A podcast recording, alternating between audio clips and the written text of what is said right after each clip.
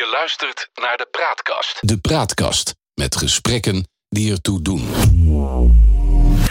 Dit is Geert denkt door. de periodieke politieke opinie op de Praatkast. De visie op politiek Den Haag volgens Geert Dales. Stem Victor Chevalier, tekst Geert Dales. Koninklijke Hoogheid, dank voor uw bezoek. Ik wens u een goede reis, sprak de artistiek directeur van het Holland Festival Ads Gravenzande ergens eind jaren 80 tot prinses Juliana bij haar vertrek uit de Koninklijke Schouwburg in Den Haag, waar ze een toneelvoorstelling had bijgewoond. Als toenmalige zakelijk directeur van het festival stond ik ernaast en hoorde ik de voormalige vorstin op snerpende toon roepen: Wat zegt u? Ik wens u een goede reis, koninklijke hoogheid, herhaalde Schravenzande. Oh, antwoordde ze. Ik dacht dat u zei, u bent niet goed wijs. Ja, grappig inderdaad. En verder onschuldig, hoe merkwaardig ook, maar wel de zoveelste aanwijzing dat Julianus ze niet helemaal op een rij had. Aan prins Bernard is het lek toegeschreven dat zijn echtgenote leed aan geestesstoornissen en opname in een psychiatrische kliniek was geboden. Naast deze dubieuze bron, Bernard zou uitgewezen zijn op afzetting van de koningin om vervolgens het regentschap op zich te nemen, zijn er vele andere betrouwbaardere bronnen die getuigen van de merkwaardige optredens van Juliana. Naast deze dubieuze bron, Bernard zou uitgewezen zijn op afzetting van de koningin om vervolgens het regentschap op zich te nemen, zijn er vele andere betrouwbaardere bronnen die getuigen van merkwaardige optredens van Juliana ook in de tijd dat ze regerend staatshoofd was. En dat is serieuzer en ernstiger dan een rare opmerking van een bejaarde theaterbezoeker die op dat moment wellicht reeds in de greep was van haar latere dementie.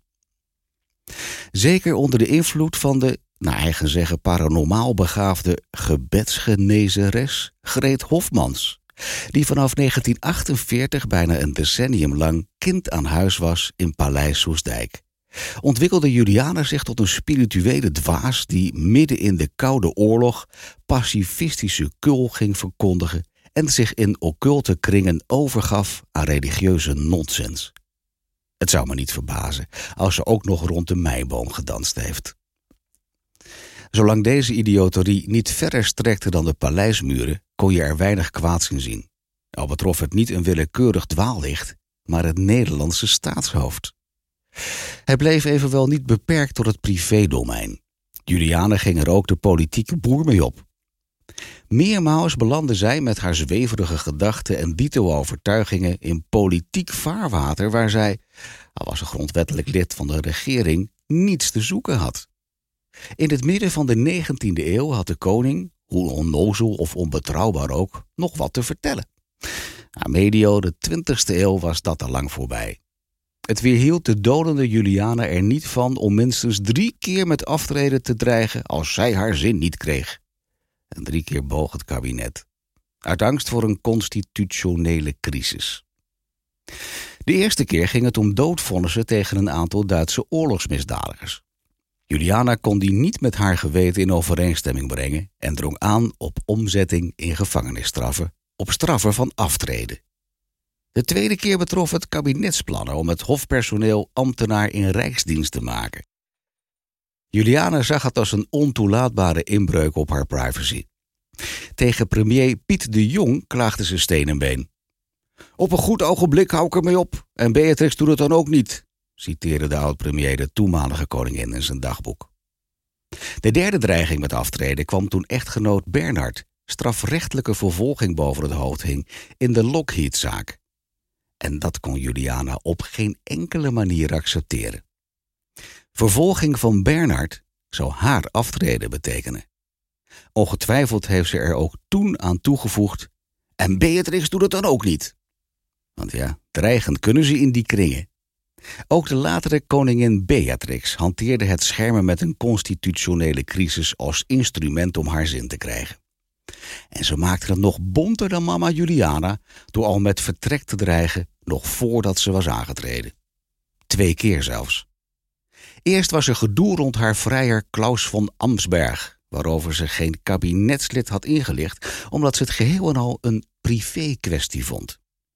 Toen de relatie in het licht kwam, kon de regering en parlement geen kant meer op. Uit een brief van toenmalig PvdA-fractieleider in de Tweede Kamer Gerard Nederhorst aan oorlogsgetraumatiseerden die bezwaar maakten tegen een huwelijk van de toekomstige koningin met een Duitser, weten we dat Beatrix had laten weten haar relatie met Klaus door te zetten, ongeacht wat de wetgever ervan vond. Zou Klaus een foute Duitser zijn gebleken, hadden kabinet en parlement dus voor het blok gestaan. Gelukkig voor de bange Nederhorst en zijn kompanen viel het antecedentenonderzoek gunstig uit. Beatrix' tweede dreiging met constitutioneel onheil speelde zich af rond de Lockheed-zaak. Juliana snapte dat ze als staatshoofd moeilijk verder kon na een eventuele strafrechtelijke veroordeling van prins Bernhard wegens omkoping. Zoals historicus Gerard Aalder schreef: Het was tenslotte geen leuk idee koningin te zijn als haar man veroordeeld was. Uw man is niet meegekomen, majesteit? Nee, die zit in de bak. Zou Juliana aftreden, dan moest Beatrix opdraven. En die liet weten er niet over te piekeren. Als ze papi te hard aanpakken, haak ik af, sprak ze. Althans, woorden van die strekking. Het vervolg is bekend. Papi moest zijn uniform inleveren en dat was het. De dreiging had haar zegenrijke werk gedaan. En de Oranjes konden weer verder. Nog steeds zijn ze er in P van de A-kringen trots op dat hun Joop den Uyl, minister-president ten tijde van het omkopingsschandaal, dat zaakje bekwaam afhandelde en dus doende een constitutionele crisis heeft voorkomen en de monarchie gered. En dat voor een socialist?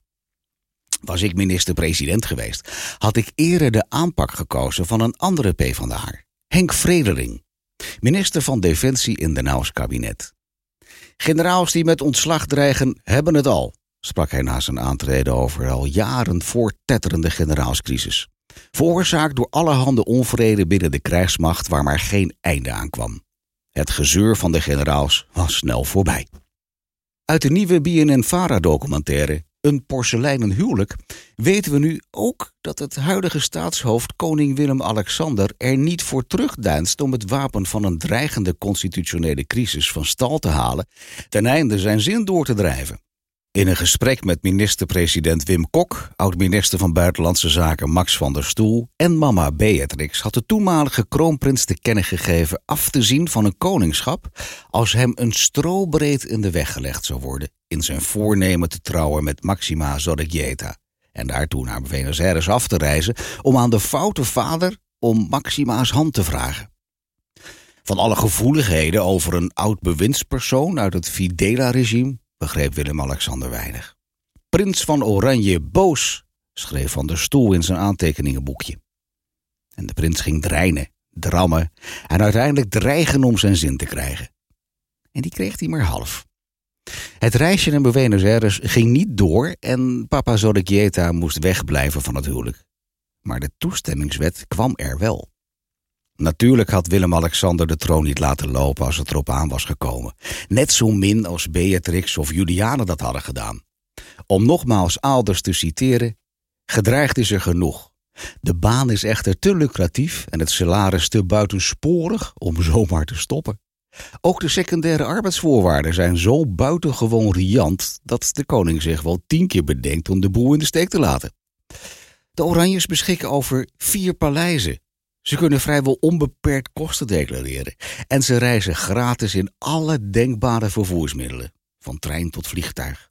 Het is niet voor niets dat het voortbestaan van de monarchie altijd hun hoogste prioriteit is. Laten we dit goed in onze oren knopen. Als prinses Amalia, die op haar achttiende verjaardag liet zien lak te hebben aan voor gewone mensen geldende normen en regels, ook maar één moment overweegt het voorbeeld van haar overgrootmoeder, grootmoeder en vader te volgen en, om welke reden dan ook, dreigt met afzien of verlaten van de troon, dan herinneren wij ons Henk Vredeling.